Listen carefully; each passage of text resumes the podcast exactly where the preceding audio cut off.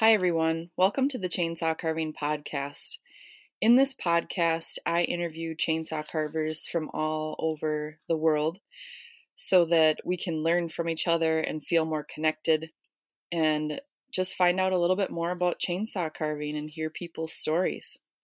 Be sure to go and check out the other podcasts to hear from different carvers. Today we've got on Mike Ayers or Mountain Mike. And Mike's chainsaw carving business is Mountain Mike's Whetstone Woodworks, and Mike is from North Carolina. He does a lot of carving, a lot of traveling, and he's very fast. Let's bring Mike on and hear what his story is and what he has to say. Hi, Mike. It's good to have you on. Ah, thank you for having me on. I feel honored to be amongst the people that you've had on already. It's pretty pretty impressive. Oh, thanks. Um, so Mike, you're you're in North Carolina, right? Uh, yeah, my shop is located in Maggie Valley, North Carolina, in the Smoky Mountains. Okay, and what what is your shop called? It's uh, Mountain Mike's Whetstone Woodworks, which actually Whetstone Woodworks was named after a, a place where real fond of my heart in Shenandoah Valley, Virginia. Okay, cool. So the first question I was going to ask you what what's your story? How did you get into chainsaw carving? Well, actually, it started in uh, Shenandoah Valley, Virginia, in Whetstone. It's uh, Whetstone Ridge in Virginia, and we bought some property there. Me and my uncle, and he got a sawmill. and We started building these little hunting cabins for us. And he rolled a log to me one day. And He's like, "Hey, I, have seen you drawing. I think you could carve a bear. Try it." So then he hands me a uh, was it a Stihl MS 290 with the 24 inch bar on it, the biggest bar you can have on that saw. so it took me about three to four days to do this bear. And I was all proud of it. I didn't look at any references and all that. And some my neighbors saw it and they asked me to donate it to the little country store up the road and they just loved it. And then I started getting orders off of it. I was like, you know what? I can make money doing this. So it worked out pretty good. Cool. Yeah, it's funny how a lot of times it happens by chance or you weren't looking for it and it just finds you. Yeah, it does. You know, and I was working in a in a cabinet job that my dad owned the shop and, and I just can't stand making square boxes over and over again. sure. Yep. Yeah, I wouldn't like no. that either. no, it's not fun. No straight lines in art. Come on. I know it's funny. My my husband does more like wood furniture, and he he likes that, but I, it's not my favorite. it's different parts of the brain, you know. Right. So you're pretty well known for carving really fast. How how has that either helped or hurt your carving style? You know, sometimes it's a curse. Let's say I know you went to the Australian Chainsaw Championships there at Sky High. Yeah. And uh, when when I went yep. last year, it you know what really I got this smallest log during the log draw. So I'm like, oh great, you know, Known for being fast and you give me the smallest log. So what am I going to do with this log? So the good thing is my block out was completely done the first day of the competition. So then it was just add on everything I could and all the detail after that. So you know, I you know, mm-hmm. I felt very fortunate to be there in the first place, but then I placed in the top three. You know, so to get the automatic invite when they do it again, oh. if they do it again. Oh, that's yeah. Awesome. Yeah, and I'm yeah. over there. First time I ever met Jeff Samudosky. Here I'm meeting Hikaru Kodama, you know, and I knew these people, but I had never met some of them, you know. Right. So that, it was a big honor. But that that speed, I'm getting off subject, but the the speed it helps and hurt. It was good for that competition because I could get straight to the detail work, and I put threads and you know the stitching and all the cloth and then put the crucifix on Saint Fiacre's neck, and the crucifix had Jesus hanging on it and everything. So here I'm doing. Everybody else is working on these big monster pieces, and I'm sitting here putting Jesus on the cross, and he's only three inches tall with the chainsaw. You know, adding all these detail work that's just crazy. So when you start seeing that, to be able to get through that block out so fast allows for that good detail time. Sure. Yeah, so it's definitely yeah. a big help in competitions. It is sometimes, you know. I, I do a lot of auction based competitions because that's kind of my forte, where I can go in there and I can make a lot of product fast. That's going to be able to sell it at a more affordable amount, and you're just stacking the numbers, you know. So, in an auction based competition, every one I've ever been in, I pretty much win. Yeah. You know. Have you So- ever found? So I started out speed carving. Just I always was in quick carve events, and sometimes I'll try to like get more realistic or alter my style, and I'll slow down and learn a new way, and I'm so proud of it. But then anytime I go back to speed carving, I just revert back. Yeah. like I don't it doesn't look as good. Um I have a hard time it's almost like that muscle memory and I can't I can't improve sometimes when I'm going fast. Yeah, I, I'm, I mean, honestly, a lot of people, and uh, you touched on this before with, I believe Stephen Higgins was talking about the speed comes with time.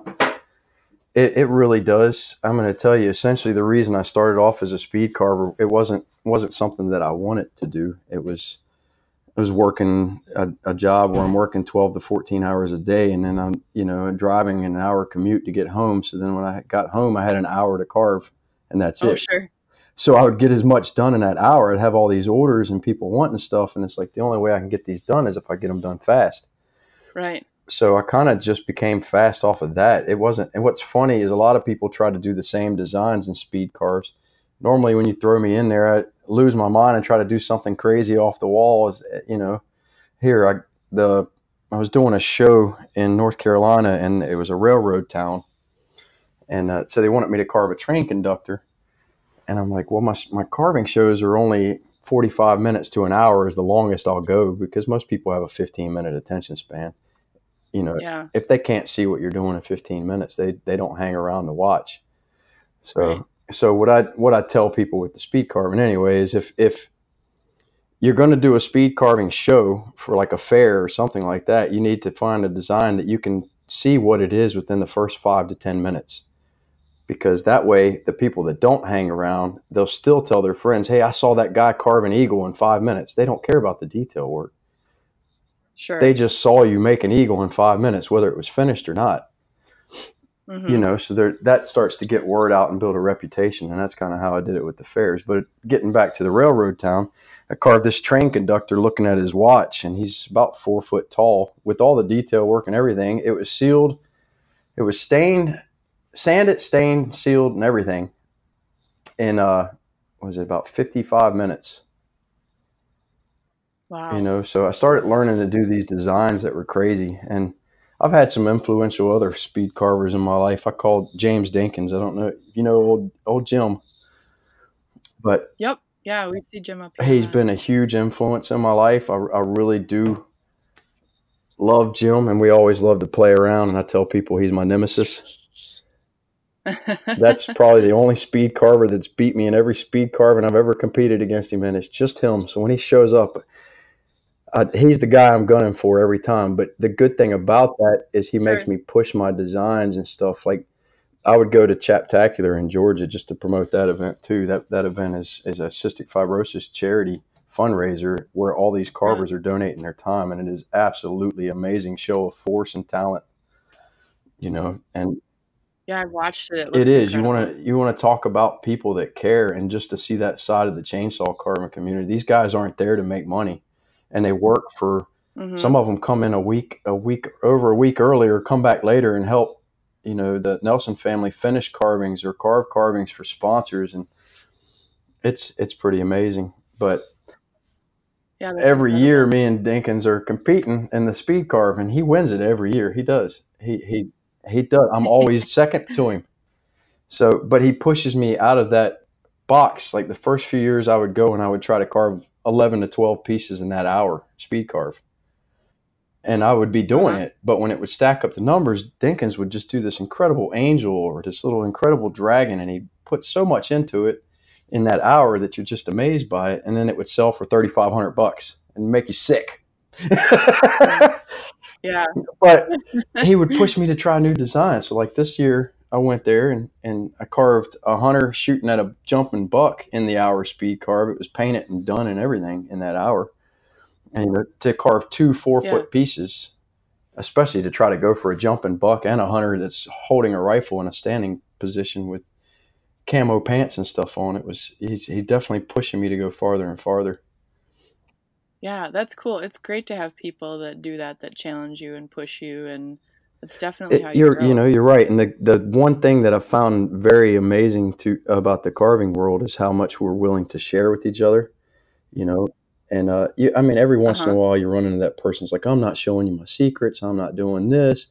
You know, the the thing is, is there's enough people out there for all of us. There's enough business for all of us, and we don't have to compete in that business market against each other. You know, and, hmm I know I've even found that in small town Hackensack here, you know, with 300 people, and there's a there's a few carvers around, and once in a while there'll be a new one, and we still are all very busy. We don't don't yeah, you're not going to affect them. You guys can actually work together and get farther. You know, it's that Right. brotherhood of it, brother and sisterhood of it. it. You know, I was in the Marine Corps, and that's that one thing when I got out is I was missing that. I was missing that brotherhood and that community with the Marine Corps. And uh, when I found the carving and started going to events, which Ridgway was my first event ever. You know, I and I couldn't stay the whole week because I Mhm. had a job. I could only get three days off, so I went up there for three days. I stayed up almost all night, all three days, and uh, it just exhausted myself. But I went up there and I didn't get my log to the last day I was there, and I get the hollow log. It's probably two foot in diameter, but it's hollow through the middle completely. So it has about a six inch ring of sapwood is all that's there, and it's frozen and dirty. so you know, I put an old chain on on one of my saws and just kind of walked it through and got all the bark off of it. And and uh, my buddy Cliffy was helping me at that time. He helped me get all the bark and get it cleaned up. And this is when people really started to realize that I was I had something to the speed carving because I, I get my log about noon on the last day that I can be there, and by five o'clock when we shut the saws off, I've got Yeah. this great like Pierce Relief safari theme with a giraffe, a rhino, monkeys, birds, all all this stuff on it, and it's finished in just those few hours and everything. And then I just leave. I pack my stuff and I leave. well, when I come back the next year to Ridgway, Yeah. you know, then Zoe Bonnie walks up. She's, "Are you the guy that just disappeared after carving that carving that safari th- scene in one day?" I was like, "Yeah, that was me." She's like, "That was amazing." so here to hear somebody that's been in the business that long give me a compliment, it was kind of and Well, and remember it a year later. You know, it wasn't like it was the next day. Yeah, I thought that was amazing. So then I kind of fell in love with the event itself. Came back the next year and and placed second highest at the auction out of 250 carvers. You know, and then that that led to a lot of stuff. You start some of these people go to rendezvous and they don't really they think of it as a learning experience and it is. But when it came to the auction, I always tried to get as high up in the auction as I can. They don't realize how many people are watching that event. So, so it was Sure. at that point that that uh, Bob King sent me a message and asked me if I wanted to go compete in the speed carving championships in Germany over at the Husky Cup. And uh, when you look at the history of the Husky Cup, how many carvers have actually been there? It's not really that many, you know. So, Yeah. No, that's incredible. well, yeah, and I, you know, at first I'm like, hey, I'm I've only been carving in like three years, and I'm, what am I going to do? I don't know what to do. I mean, I still had Bob's message saved on my phone. That's how humbling and honored it was. still saved on my phone, and I transfer it every time I get a new phone. I transfer that voicemail. You know, so Yeah. You listen to it when times get tough. yeah, yeah, and that's that's what I do. I, I listen to it every once in a while when I just need that inspiration. yeah. You know. So, but it, it, it is, it's amazing the opportunities that are provided as you go.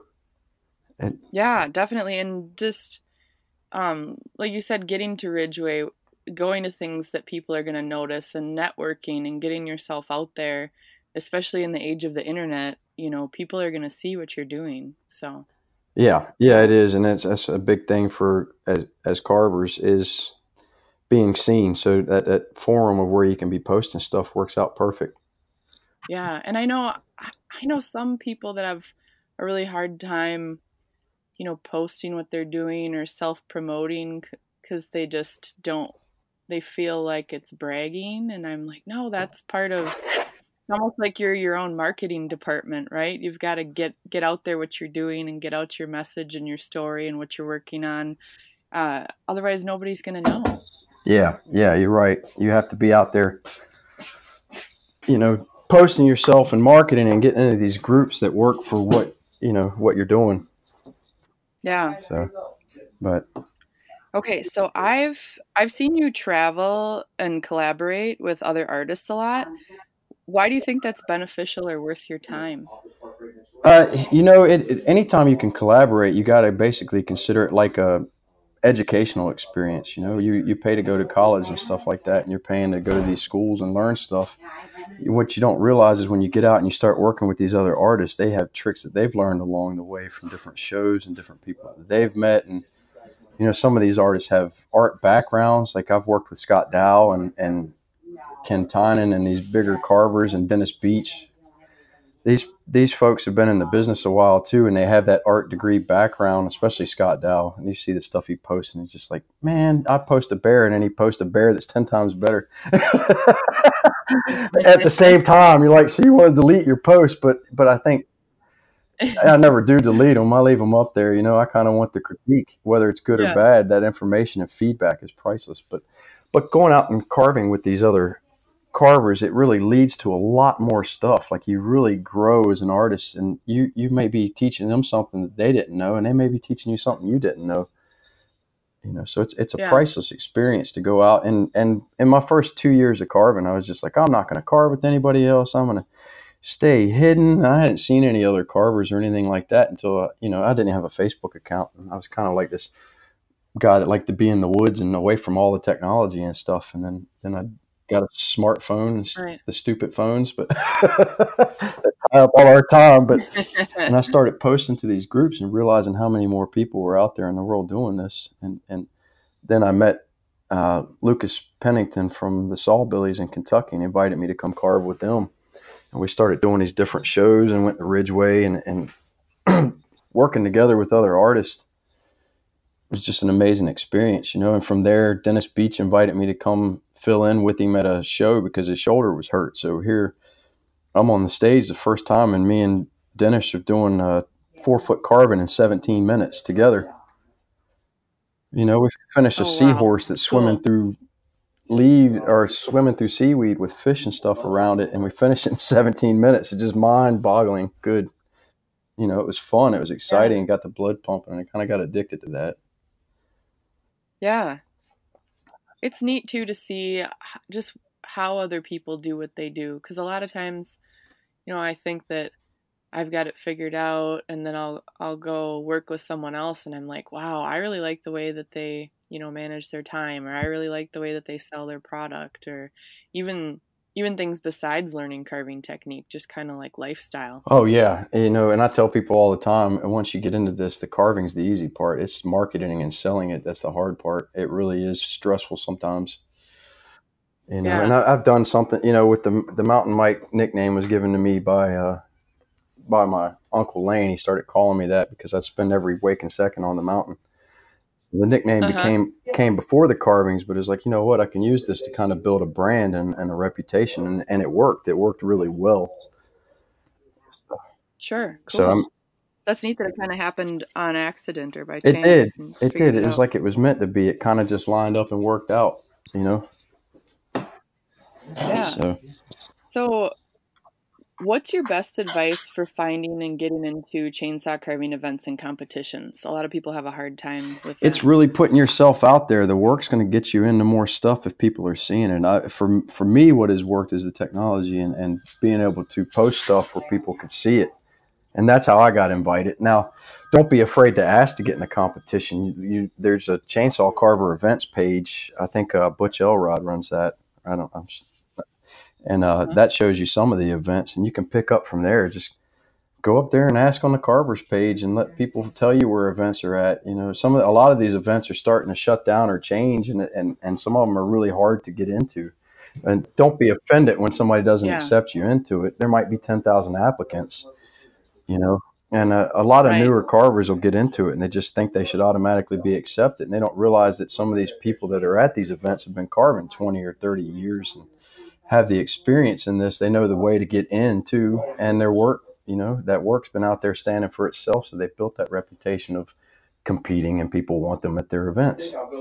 Right, and sometimes it's, events are only accepting, you know, 10, 20 carvers. So absolutely, absolutely. You know, even like Chaptacular, he was they were trying to grow that really big and it got to the point where it becomes this big force that's hard to manage and you need so many people to run it that it's not beneficial to be that big Right. so, so they had to become more selective and they narrowed it down so i heard people getting upset that they weren't accepted in the chaptacular it's like you know they bring a lot of the same people back but these people are putting a lot of time and dedication in this oh, event so of course that gives them a little priority on it. These guys are going to come in, you know, they're going to work hard. They're doing this out of the, the kindness of their heart and they like being at the event. So, of course, they're going to have a kind of that loyalty to those carvers as well. You know, there's a select group that comes back and they try to rotate some new ones in if they can, but it becomes a very difficult pro- process just to uh, pick out carvers, you know?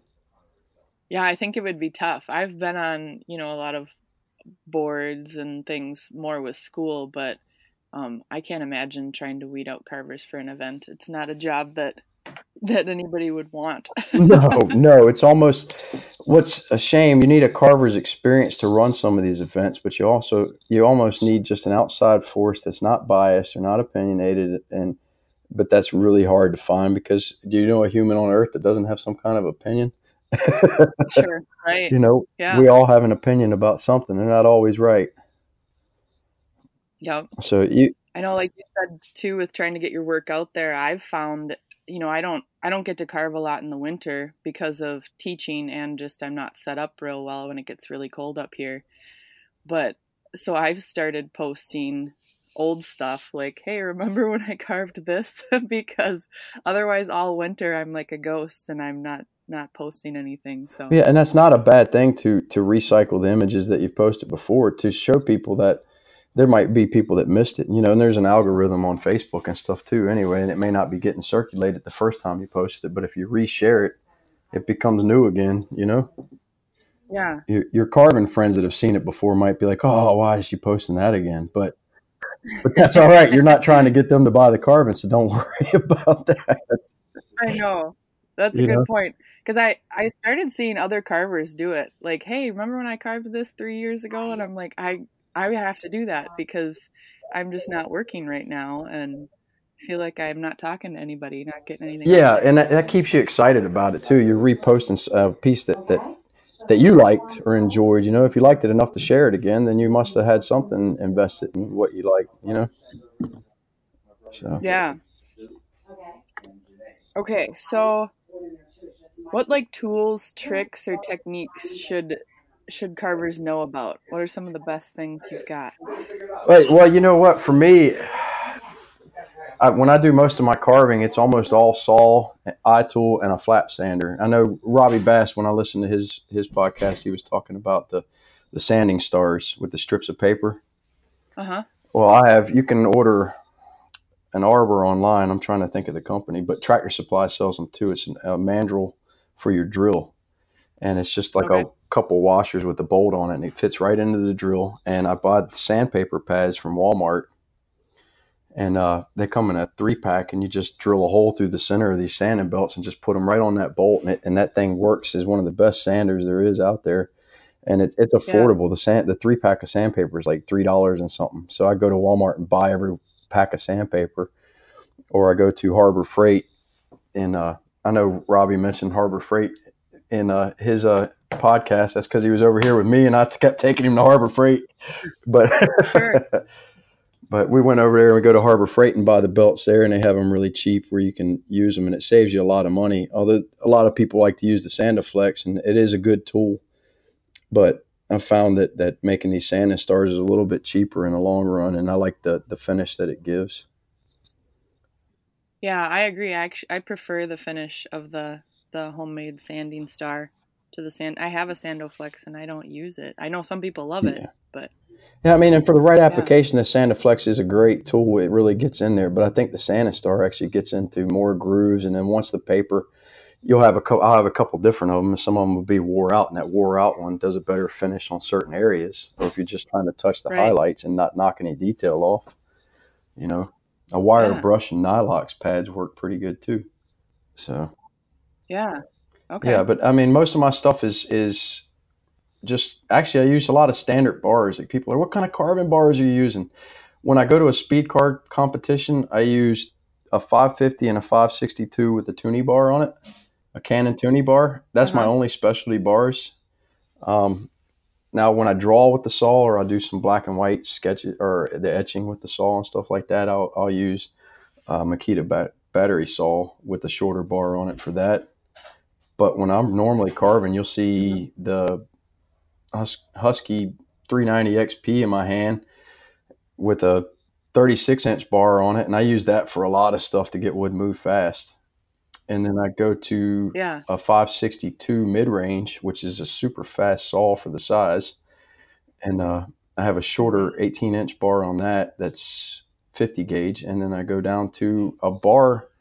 This is my secret right here from Walmart with a chain. It's a 50 gauge, 16 inch bar. And I, I uh, file out the adjustment hole on it and drill two new oil holes so it flows a lot of oil but it's a standard Okay. roller tip bar. It costs like twenty five dollars for the bar and the chain, and they last me Oh, about a month, and then I just chuck it and I put a new one on there. Sure. But yeah, with the Toonie bars, I find they just they no matter how much oil they're getting for how hard I'm pushing them, I seem to to burn up the tips or. I'm getting the slack in the chains coming around the nose and wearing out the bottom of the bar just because I'm I am really hard on saws. I know I've seen people carve almost an entire carving detail and all with a Husky 550 with like an 18 inch Oh bar yeah, on it. And that I I always watch that like wow, I because I have so many saws and I'm going maybe maybe I don't Uh, need and be all honest with you, if I could only have one saw for carving that, that I could get a hold of, it would be that 550 XP. They they are just the balance to weight ratio on them is just absolutely perfect. Like they nailed it. Now they've come out with the new uh, what is it, the Mark II? They have a new one that cuts almost twice as fast as the other 550. It's crazy fast. But um, when you go down to a 50 gauge bar, they normally run a was it the 325 chain on that stuff. So I switch out the sprockets to a 3 eighths, and then I uh, then I'll put a shorter bar on it, like that Walmart bar, and I'll buy a couple different lengths. I'll have a 16 and I'll have a 14. And uh, if I had only the choice of saws, that would be my saws. Sure, I don't okay. even need a carving bar or anything. I can do absolutely everything with that mini roller. Good tip. I know I have I like the 550 so much. I have two of them with different bars so I can just switch back and forth. And the newer one that I bought, that 550 XP, I, I think it was on accident. I didn't get it on purpose, but the one that the Oh, yeah, dealer yep. had had heated handles. and I- I'm in Minnesota and I was carving last weekend. It was five below zero, wind blowing, and I was at an event and um Oh, it does. actually hot. Yeah, it gets hot. I I, you know, when I went to the the Husky Cup, they were like, "Oh, we got these saws." So I go in there and I see the 550s. I'm like, "Those are mine. I'm borrowing those." So I brought my carving bars and or my uh, Yep. toonies for those saws over there with me, and and I'm just running this thing like my hands are melting. What is going on here? You know, I've never seen it before. I didn't know anything on. about it. You know, the 550 was fairly new. It had only been on the market a few Sure. months, and to know that they had heated grips, I had no idea. And it's just melting my hands off. So I walk over to Yeah. to Dayton Scoggins. I'm like, what the hell's going on with this saw? He's like, he's like, oh, it's got them heated grips, man. It's got them daggone heated grips on it. You do that pretty well. oh. I love Dayton. You want to talk about some wonderful people? Dayton and Michelle Scoggins are just two of the nicest people in the business, and just so willing to share stuff Yeah. with you. I love them people. Yeah, that's Yeah. cool. So- Okay, so I've I've seen you carve a lot of people recently. What's your favorite thing to carve, and what type of carvings challenge you the most? You know what? When I, when I, I'll go back on a little bit of a childhood thing. This kind of leads up to it, but when I was a kid, I'd sit in my room and draw comic book characters like Spider Man and, and Venom and stuff like Okay. that. And I have a picture hanging in my shop from when I, I think I was eight years old. And it's this picture of Venom from Spider Man fighting. And uh, I, I drew all this and put all these details. You can see the brickwork, and that stuff really sticks with me. That's what I loved you know and i'll say this when i was in high school my art teacher hated my artwork she not to say that she was discouraged and she just knew that i could push push to something else so she wanted to see me do these charcoal drawings and Yeah, etchings and stuff that doesn't have lines like comic book art that's the one thing about it it's kind of like anime it has definite outer lines it's not just about shading it's more about the lines right. You know, it's kind of like some of the pen and ink drawings. You're using those lines to define it, define it more than just the shadows and shades. Mm-hmm. You know, so she she would always try to push me away from that, but that was the one thing I was drawn to. So now as a carver, whenever I get a chance to not carve bears, and this has been a current theme or a recurring theme on your on the podcast, and people talking about bears. I know, love hate with the bears. It's always well. I, I used to hate them, but I em- embrace the bear. I'm going to tell you that that is the secret to to running a gallery. To let's say running a gallery that works in a tourist town, and you're trying to capitalize on that constant tourism. I want every person that comes in the shop to spend, you know, at least a dollar. I don't care if they just tip me a dollar. You know, just spend at least a dollar to help me keep going, keeping my lights on, you know, Yeah. keeping the bills paid and keeping the sales guy fed. You know, I, that's Mhm. kind of what I'm looking for is for at least every person to come in and spend a dollar. So I do that production and I actually enjoy production. When my mind's hung up and I'm sitting there thinking that I can't, then I'll go to production. So, but Sure.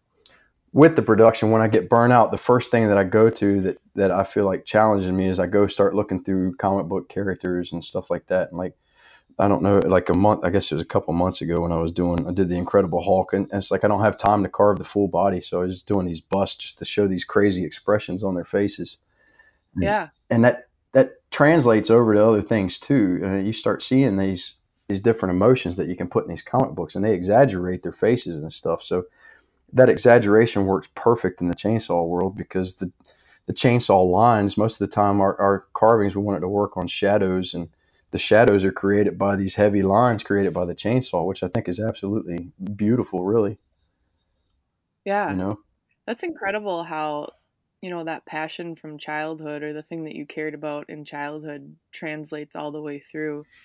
It really says something too about kind of for for me as an art teacher about nurturing what kids are passionate about and trying to build them from there. So that's that's a cool story. yeah i, I think that is, that's the correct thing right there is i think if you see the kid don't steer them away from that if, if they're really good at it help them to pursue it because that's going to pay off Yeah. But I, you know, what always in my life anyway is that when people would put negative stuff towards me, it would actually I would turn that around to positive. Like, hey, they don't believe I can do this. I'm going to do it. That's a good skill to have to be able to do that because there's always going to be people in your life that are that are negative. It, it, you know, it is true. And a lot of people, when they see you start chainsaw carving, they're just like, well, why in the world would you want to do that?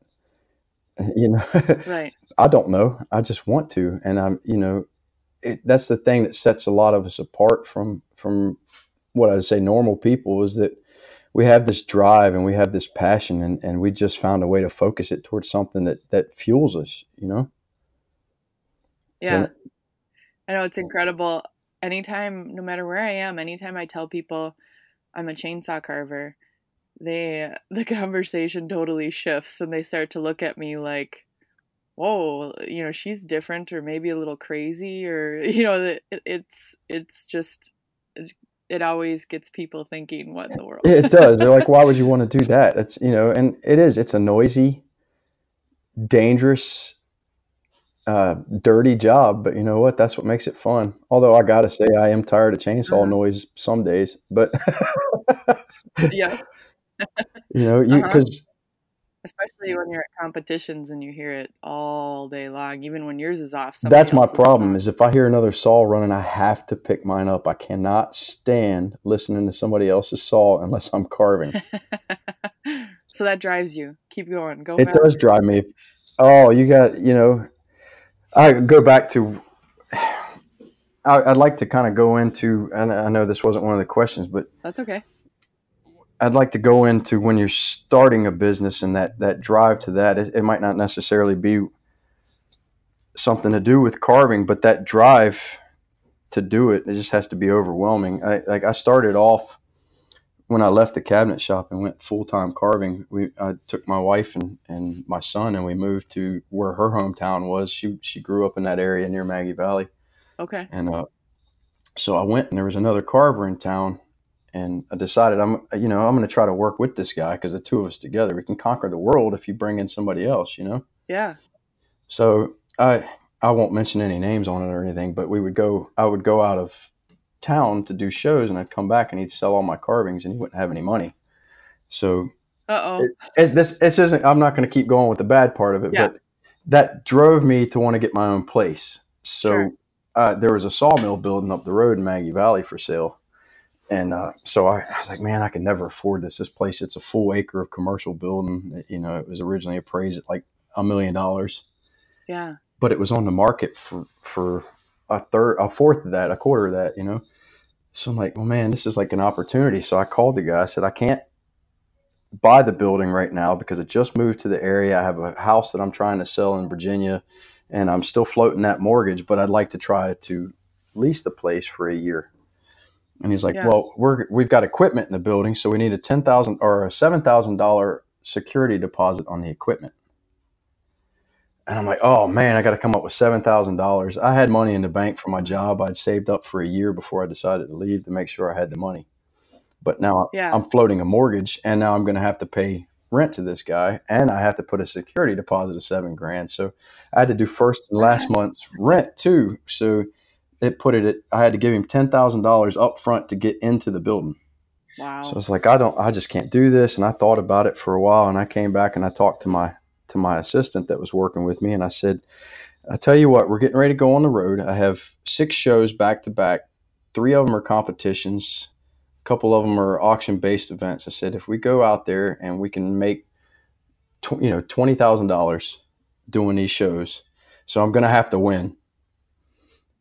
Yeah. Then I'll come back and lease the shop. That was going to be my deal. So I go out to carving at the casino run by Tom and Tom and Donna from T and D Mhm. Carving. Um, great folks, by the way.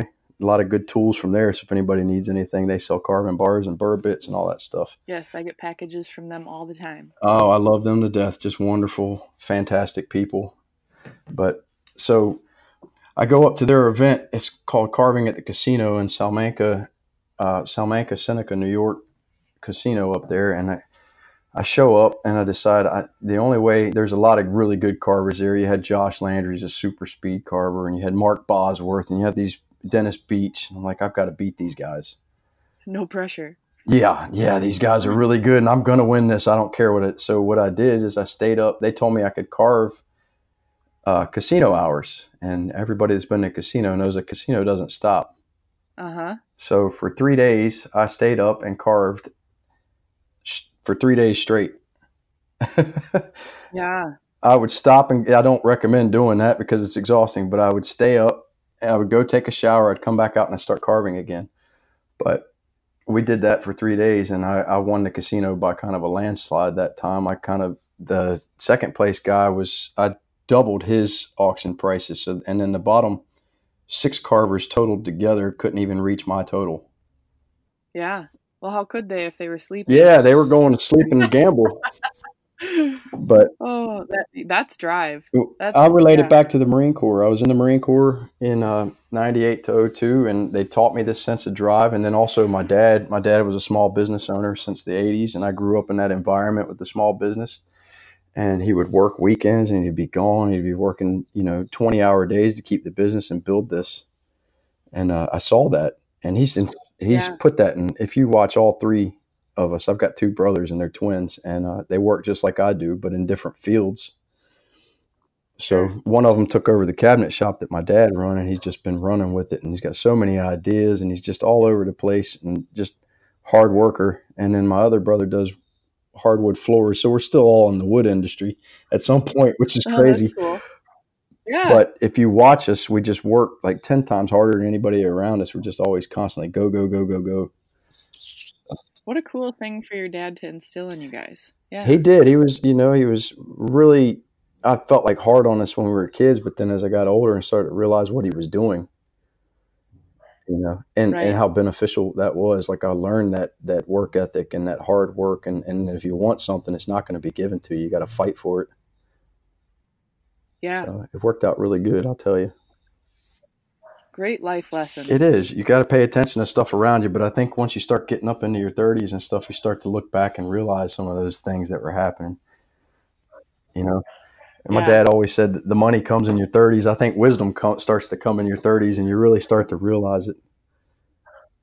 So Yeah, I would agree. I think it does too. Wisdom starts to you come, start to yeah. settle in and get and get smart about things and start making the right moves towards stuff. And and with even with me, I'm really I used to be really impulsive about stuff, but I've I've learned to dial that back. I do really I, I don't know. I plan out and organize stuff before I make a move constantly, and that's been very successful for the business. Like the carving business I've built has quadrupled in the past three years.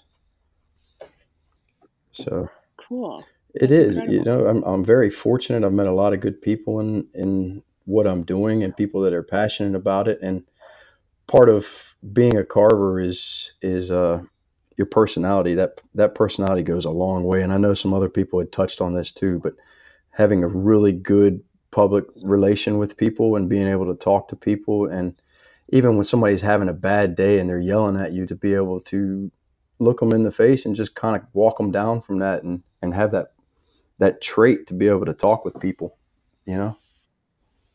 So Yeah. I love that. I love meeting people and talking to them. I mean, some days you get burnt out on it when when you've talked to ten thousand people that year, and it's the same question. You know, the Uh-huh. chainsaw carving questions. Well, what kind of wood do you use? How long did that take? Yep. You mean you did that with the chainsaw? You were man, I this today. My favorite's when they just watched you cut the saw off, and then they say, "You did that with the chainsaw." I don't know what to say at that point. Nope. Nope. yeah.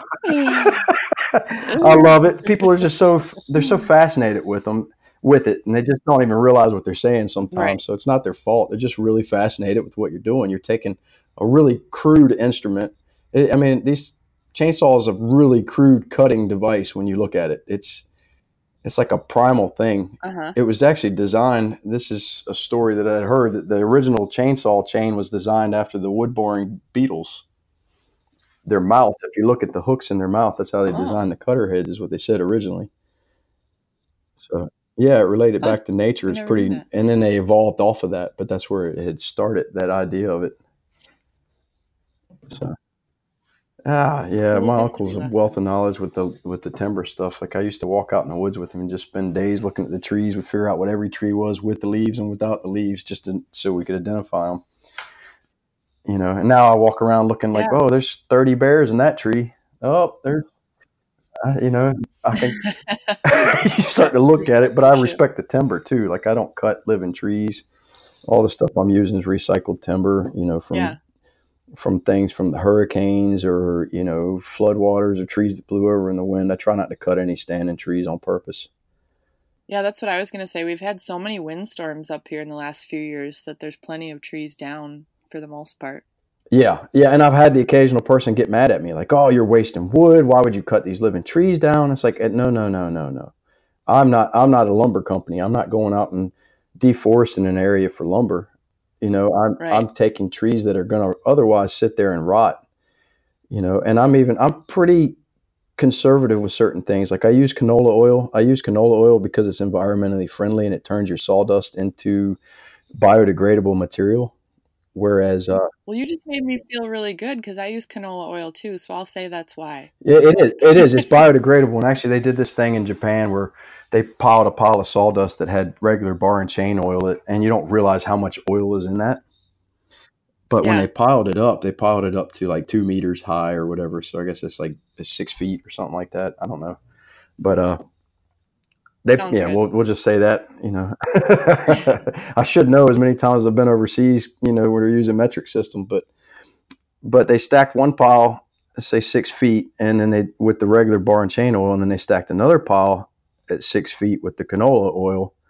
And as they over uh, a two year period, the canola oil sawdust had almost completely broke down into this soil. Where the other pile has not even lost an inch, other than the wind blowing it off. It hadn't hadn't broke down at all. This oil's sitting in there preserving it. Oh, interesting. And uh, yeah, and it leaches into the waterways. That oil's constantly as much roads as we got. We're already running off enough oil into the waterways, and for us to be promoting Right. that, and for what I carve, I produce so much sawdust in a day that I just couldn't. In my head, I just can't think about putting any more of this stuff on the ground. Well, that's a good way to look at it. And I, selfishly too, I like the idea of canola oil spraying all over Yeah. me rather than the bar and chain oil because you know it gets all over your skin when it's when you're carving. Oh, yeah. So Yeah. the, so we're saving the environment and we're making sure that we're healthier. Well, it's another right? touch all on good. that too. You know, I, I started getting spots on my hands, and I, I was really worried. I didn't start getting any spots on my hands until I started carving, and I've been carving about four years. And then I don't know, you Scott Dow went through some health issues and stuff, and he had talked to me about switching over and stuff, and I, I went to see a doctor about the spots on the hand. He's like, "Oh yeah, it's definitely from getting fossil fuels on your hands." That stuff is toxic, and your skin is porous, so it absorbs stuff Yeah. like a sponge. So you're constantly absorbing that bar and chain oil. So Right. Yeah, I'm over here like making sure I have, you know, I don't even know what to call it, but like organic, natural, healthy, like lotion and makeup, and then I'm like I'm spraying bar and Oh yeah, and you can see it and feel it on your skin later on in the day too. You know, Yeah. so it is. Yep. It's it's crazy. We'll go through and make ourselves healthy in every other way, and we're just slinging petroleum-based products all over us. You know, you know fossil fuels is Right. terrible. I mean, would you drink gas? You you really don't want to soak your hands in it either. You know, our bodies absorb stuff Right. constantly, so we're sitting here getting gas on us. And I've watched people wash paint off their hands and gorilla glue by using gas. Don't don't do that. You know, I, I will Yeah. touch on this. You know, my my dad was a tough guy, and he would use lacquer thinner and stuff to clean wounds, like paint thinner. He poured in a bloody wound and stuff to to clean it out. Then it's that Ooh. that might seem tough, but that causes a lot of internal damage and stuff later. You know, so not something you want to be doing. Don't douse yourself in chemicals. And I even use a lot of water based sealers and stuff now, just so that my shop doesn't smell toxic inside. Right. I don't know. It, we can be environmentally friendly, even though we're burning a lot of two stroke and releasing carbon. But the amount of carbon we're Mhm. releasing, it you know, it's not nearly as bad as people would think. But that that bar and chain oil land directly on the ground is huge and detrimental to the environment. Well, is there anything else that I failed to ask that you wanted to talk about? Uh, you know, with with the business and and going into carving as a as a business minded person, you know, a lot of people I've talked to different artists. They're like, "Oh, you should never dumb down, and and you should only be doing masterpieces and stuff like that." But at the end, and I, I heard Stephen Higgins touch on this with the with, you know, don't overextend yourself, take on too much debt and stuff like that. But hmm if you do take on like I took on a big shop that that somebody that's I'm doing all the manufacturing at the shop you know that's a different that's what's unique about this business is that we we're producing the product we're selling the product we're selling ourselves. Every little piece you make no matter what you think it has a little piece of you with it.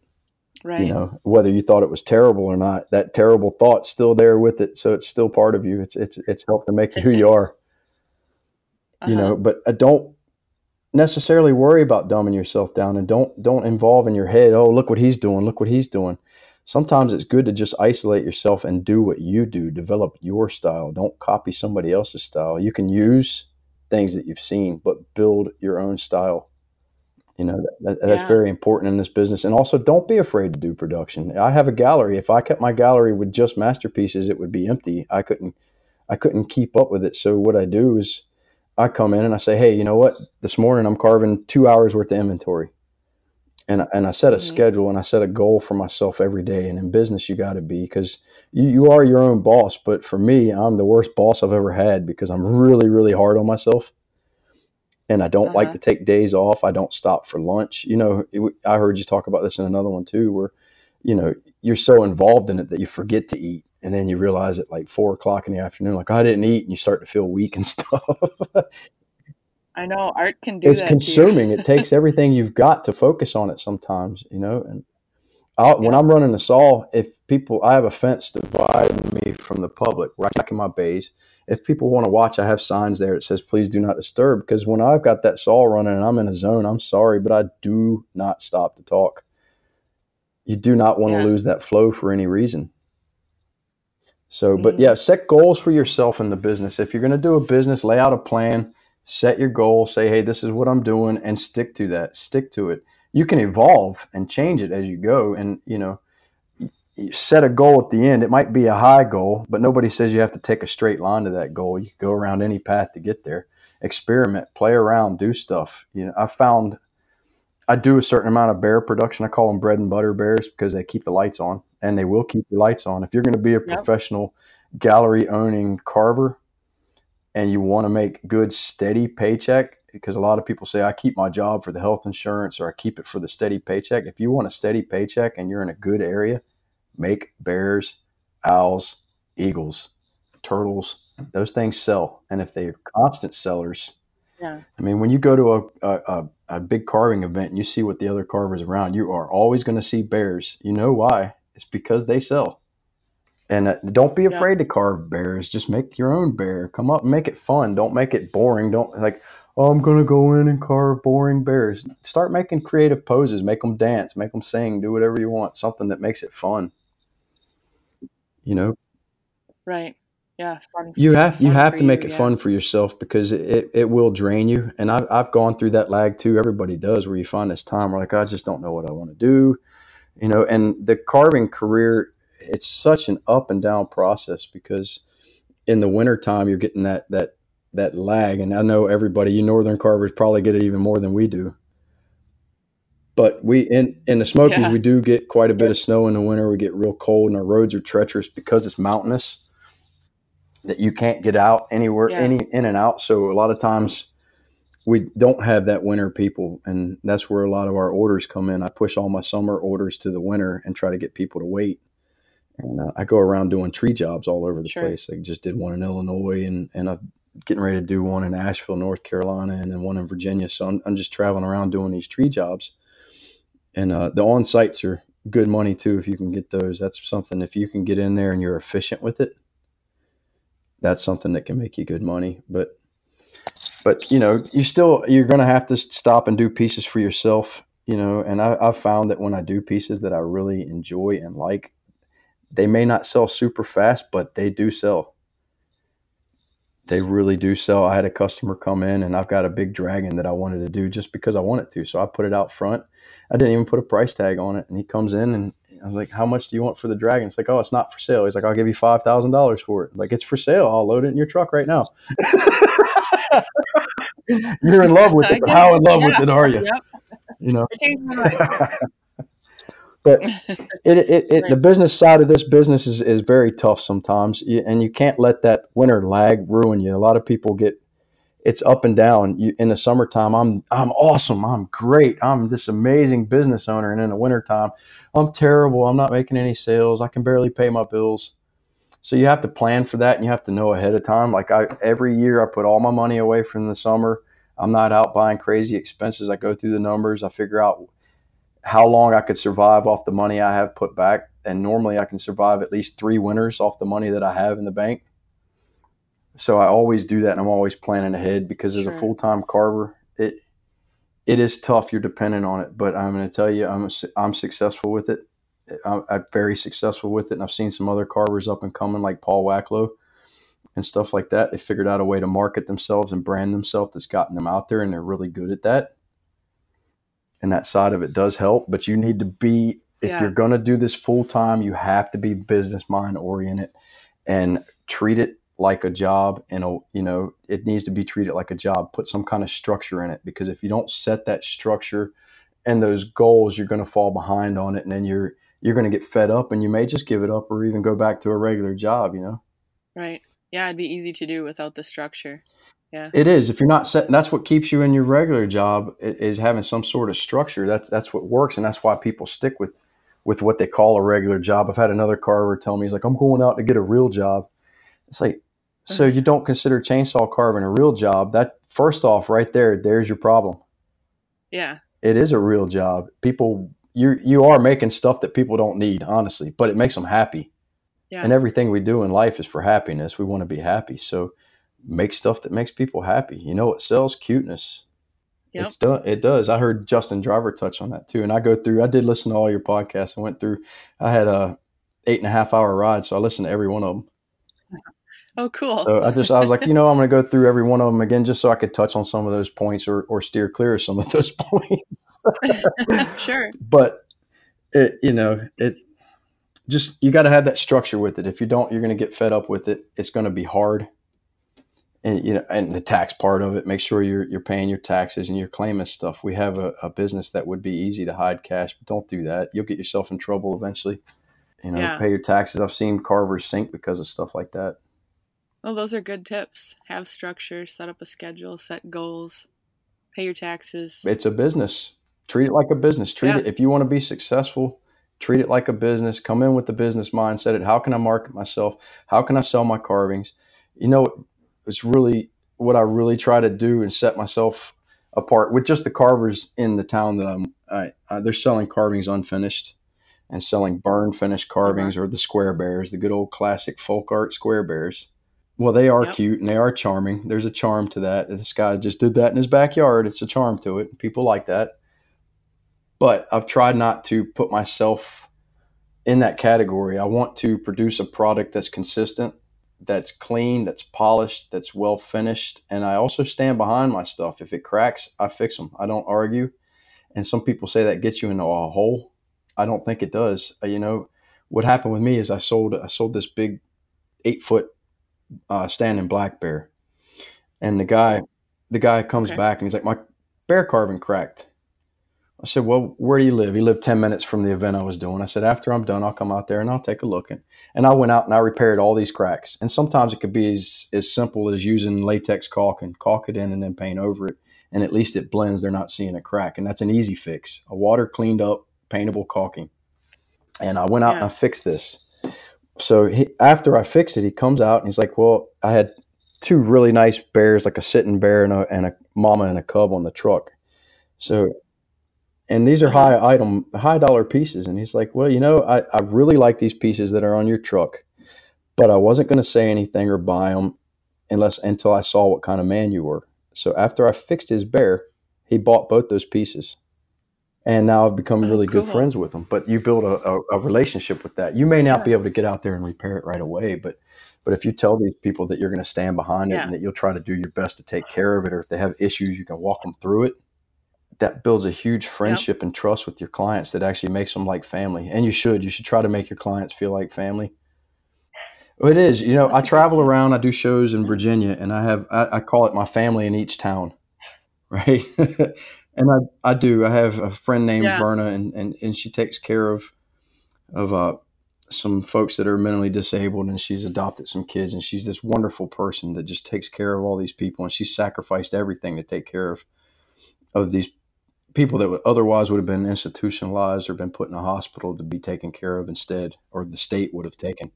And she's put these people in her house, and uh, she's taking care of them. And these these all the people like that she takes care of, Jeff and Matt, and I'm naming these names on purpose because these people have touched a spot in my life too, where it's become like she's a second family to me. And then when I go to other places, I have second families there. You know, it, it it's just it's amazing. So Cool. All right. Well, Mike, it's been really good talking with you and hearing all your stories and advice. I'm sure people are going to love Well, you know, I, I really am honored to be on here. I, I think you, I feel honored because I'm amongst some people that you have interviewed that are just absolutely amazing and outstanding carvers in the world and the community. And I've had the opportunity to meet most of them. I haven't met Simon O'Rourke yet, but I've met everybody else you talked to at least once, I believe.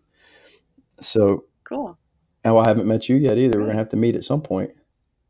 I know. Isn't that funny? Like you mentioned earlier, um, I haven't something like I haven't met these people in real life, and there's a lot of people carvers in in the community that I feel like I know, and then I think about it, and I'm like, you know, I've never we build a bond through the work and through the Facebook page. That's another thing that makes social media and the time we're living in so so special is that we can stay in contact and communicate in two seconds. Like you could call Simon O'Rourke on on Facebook Messenger, or I talk to Robbie, and Yeah. I'm sure you call Robbie too.